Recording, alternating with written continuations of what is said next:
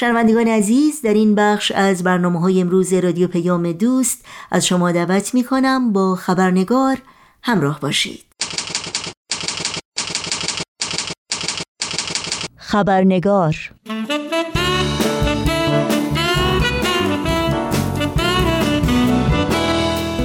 و ما با وجود بیش از چهار دهه ظلم و بیدادگری مقامات جمهوری اسلامی علیه شهروندان بهائی در ایران و صدور صدها قطعنامه از طرف نهادها و سازمانهای بین المللی حقوق بشر از جمله سازمان ملل علیه این رفتار انسان ستیزانه و بیرحمانه، سرکوب و آزار و اذیت جامعه ستم دیده بهائی در این سرزمین همچنان رو به افزایش است. در هفته‌های گذشته گزارش‌ها از یورش‌های خشونت‌آمیز و مسلحانه، تفتیش خانه‌ها و آزار و اذیت کلامی و فیزیکی و دستگیری‌های گسترده شهروندان بهائی در ایران خبر می‌دهند. در بیانیه اخیر جامعه جهانی بهائی می‌خوانیم: حکومت ایران هر هفته که می‌گذرد و با هر موج جدید دستگیری شواهد جدیدی را از میزان ظلم خود و قصدش برای آزار و اذیت بهائیان تنها به دلیل اعتقاداتشان حتی در دوران سالمندی نشان می‌دهد. تفتیش منازل سالمندان و بیماران، زنانی که بیش از چهل سال پیش همسران خود را به خاطر همین حکومت از دست دادند، نشانگر این است که هر گونه تلاش مقامات ایرانی برای توجیه اقداماتشان پوچ و کذب است. بهائیان بیمار و سالمند چه تهدیدی برای حکومت ایران محسوب می‌شوند؟ هیچ چیز جز تعصب مذهبی نمی‌تواند چنین اقدامات بیرحمانه‌ای را توجیه کند. نوشین آگاهی هستم. به شما دوستان و دوستداران خبرنگار خوش آمد میگم و برنامه این چهارشنبه رو تقدیم می‌کنم. دکتر فرهاد ثابتان، استاد دانشگاه و سخنگوی جامعه جهانی بهائی در آمریکا، در این خبرنگار در مورد وضعیت نگران کننده شهروندان بهائی و ظلم و ستم حکومت جمهوری اسلامی علیه آنان گفتگو می کنند. از شما دعوت می کنم همراه باشید.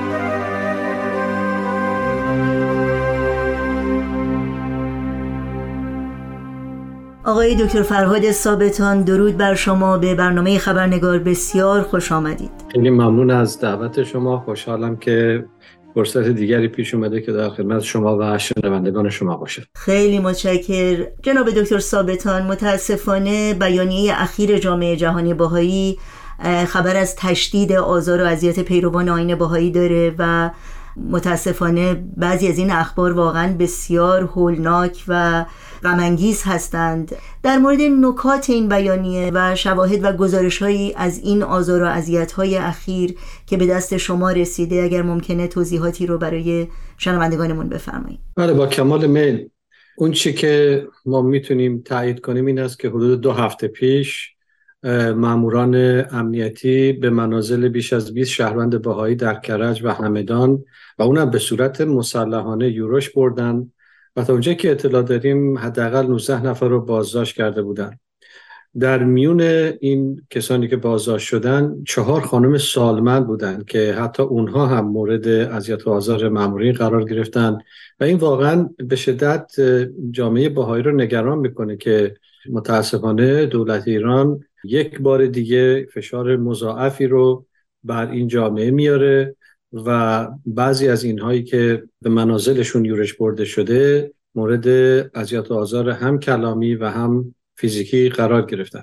حالا این یک مورد. در ماه گذشته هم حدوداً ده بانوی بهائی که در اصفهان دستگیر شدن و قبل از اون هم بیست و شش نفر دیگه دستگیر شده بودن که همه اینها مجموعاً به صد و بیست و شش سال زندان محکوم شدند و از همین ماه گذشته تا کنون ما حداقل داشتیم سی و دو نفر در تمام ایران متأسفانه بازداشت شدند و نگرانی ما این است که خب به طور کلی هر نوع بازداشتی که میشه به ویژه که بدون حکم قانونی هست یا اگر هم حکم قانونی داشته باشن، اتهاماتی که زده میشه تا به حال همش بی اساس بوده و هیچ مدرکی نشون داده نشده.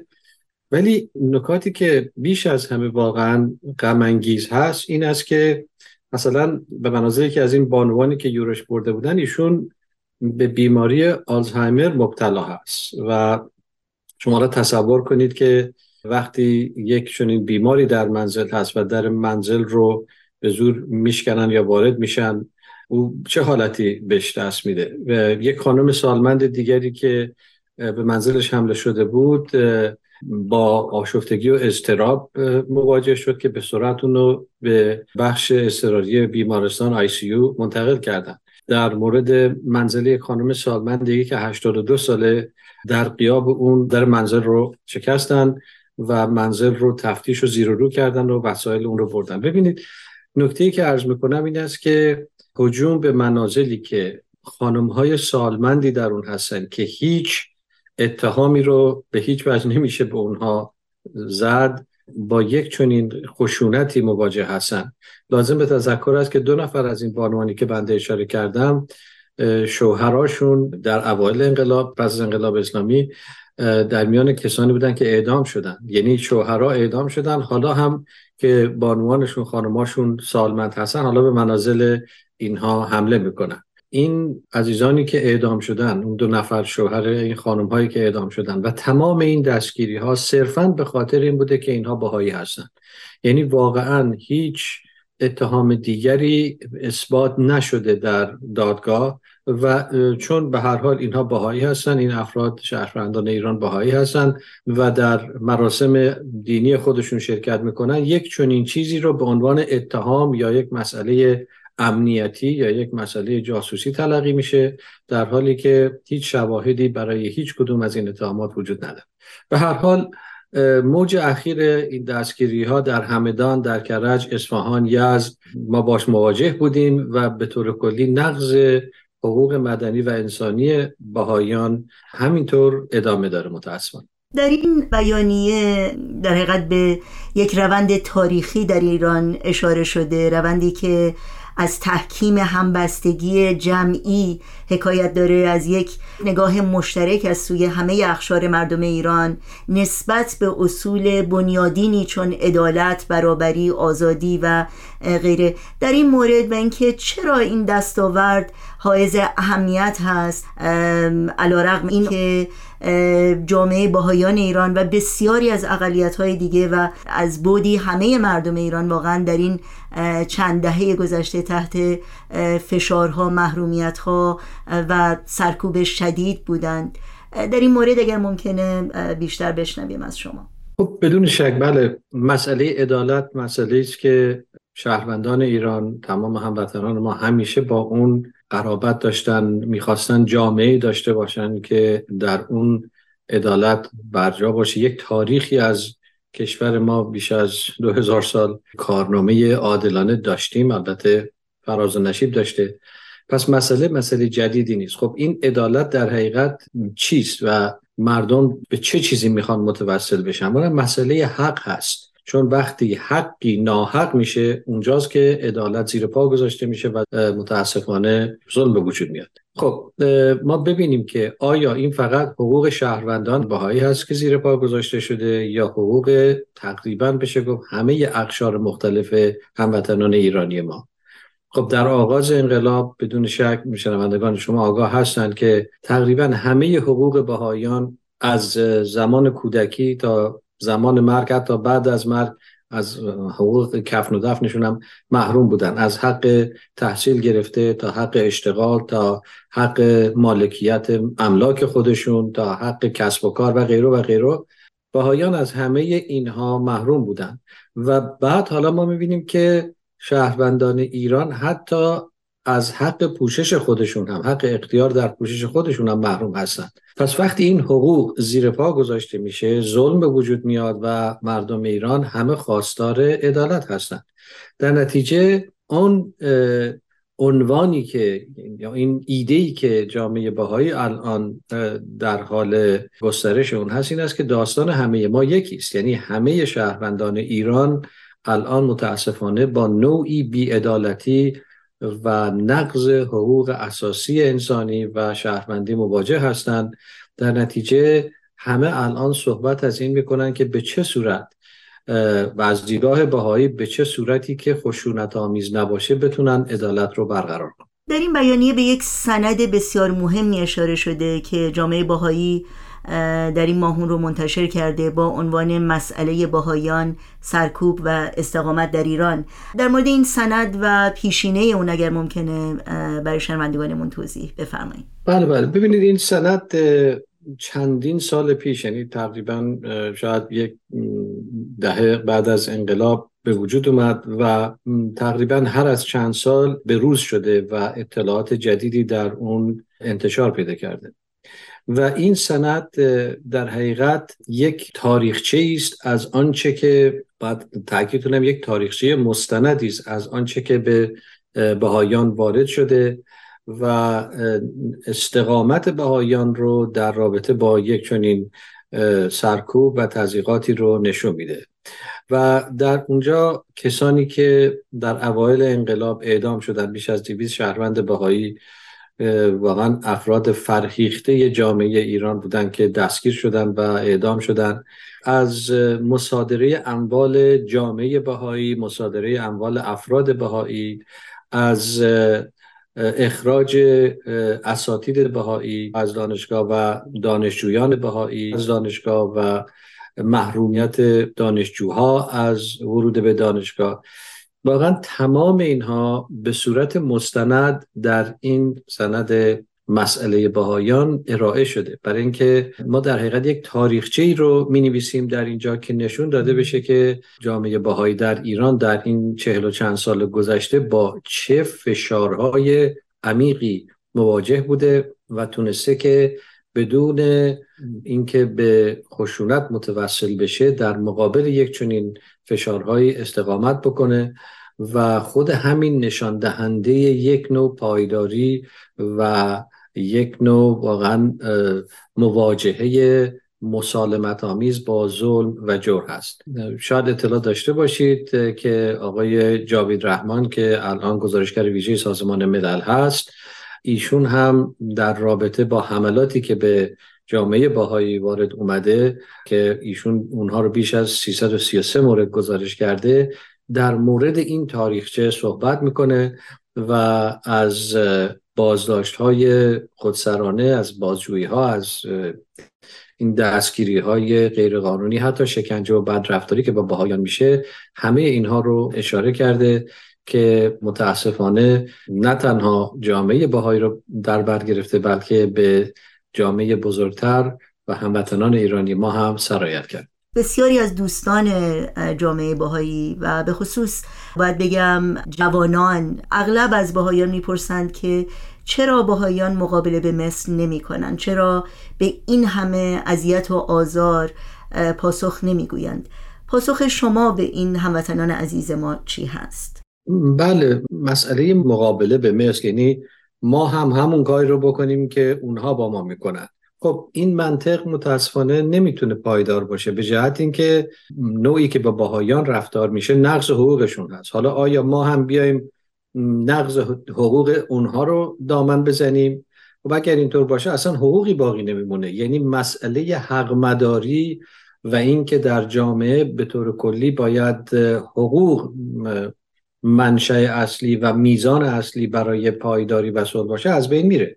پس این منطق که هر کسی هر کاری با شما کرد شما هم این اون کار رو بکنید، این متاسفانه به اون مثال قدیمی برمیگرده که اگر قرار باشه چشم در مقابل چشم باشه همه دنیا کور خواهند شد. اما این نیست که جامعه بهائی ساکت نشسته باشه. مقاومت و استقامت جامعه بهائی از نوع دیگری است، یعنی سرشت این مقاومت نوع دیگری است که ما اون رو بهش مقاومت سازنده میگیم. به جای این که ما به خشونت متوسل بشیم یا در حقیقت همون کاری که به سر بهائیان اومده با دیگران بکنیم، مقاومت سازنده یک مقاومت عاری از خشونت است و مقاومتی است که در حقیقت نشون میده که هرچند از حقوق مدنی بهائیان کاسته میشه ولی بهائیان در مقابل یک سری از حقوق اساسی انسان مقاومت میکنن. یعنی که ممکنه حالا به دانشجوها اجازه ندن که در دانشگاه درس بخونن، ولی حق یادگیری رو نمیتونن از بهائی‌ها بگیرن. خیلی خوب، اگر دولت مشکلی داره با اینکه دانشجویان بهائی در دانشگاه باشن، بهائیان در منازل خودشون میرن و درس میخونن، آیا اون حق هم باید از اونها گرفته بشه؟ اینجاست که جامعه بهائی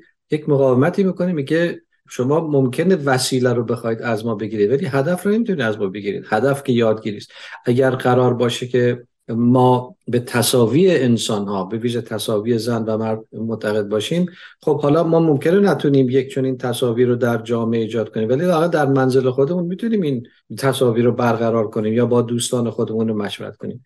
این در حقیقت یک نوع واقعا تقلیب اجتماعی است که با رفتارشون بهائیان دارن یک نوع مقاومت سازنده انجام میدن و سعی میکنن به اون اصولی که بهش باور دارن پایبند باشن و خود این اصول بازتابی است از اینکه به چه صورت یک جامعه میتونه پایدار بمونه و باقی بمونه. ممنونم آقای دکتر فرهاد ثابتان از توضیحاتی که با ما در میون گذاشتید و وقتتون رو به ما دادید. منم از شما سپاسگزارم. به امید آزادی. ای سروناز گوشه صحرا چه می‌کنی؟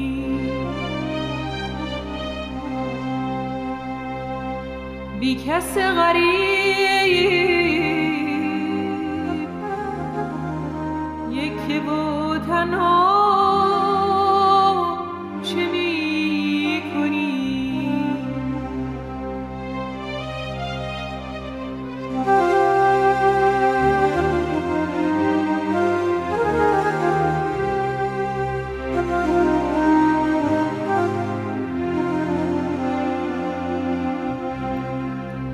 باغت کجاست آب روان کو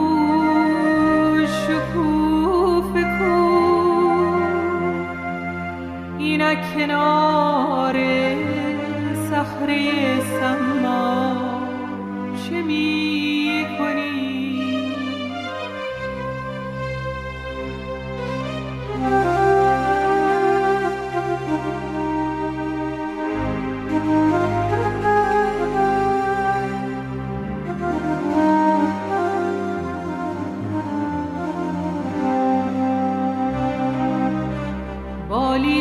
مدام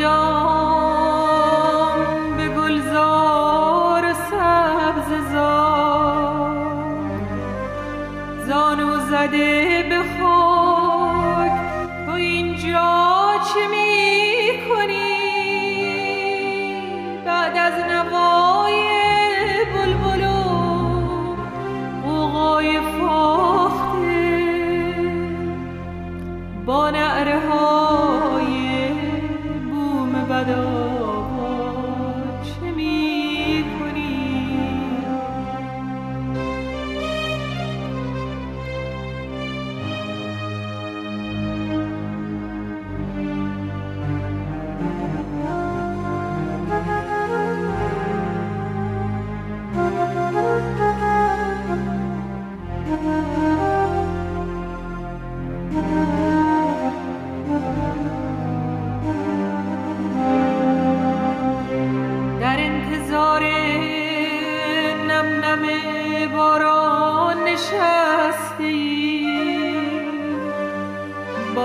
اگر نبارد آیا چه می کنی؟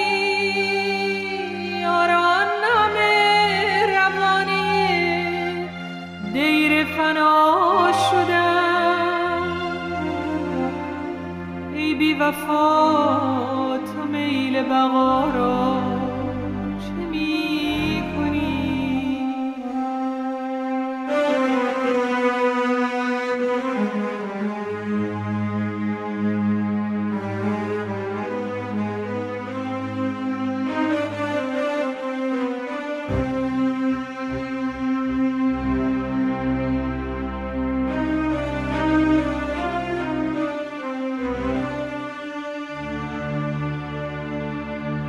Thank you.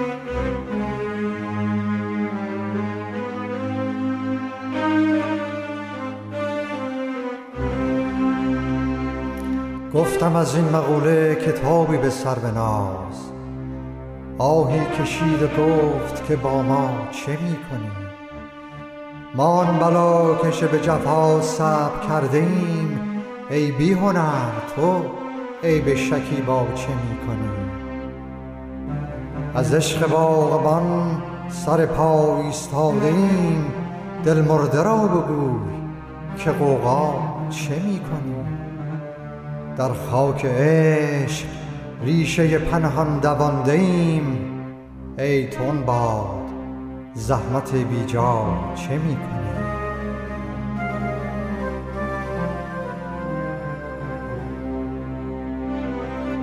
عاشق نی صلای محبت چه می زنی؟ مجنون نی به منزل لیلا چه می کنی؟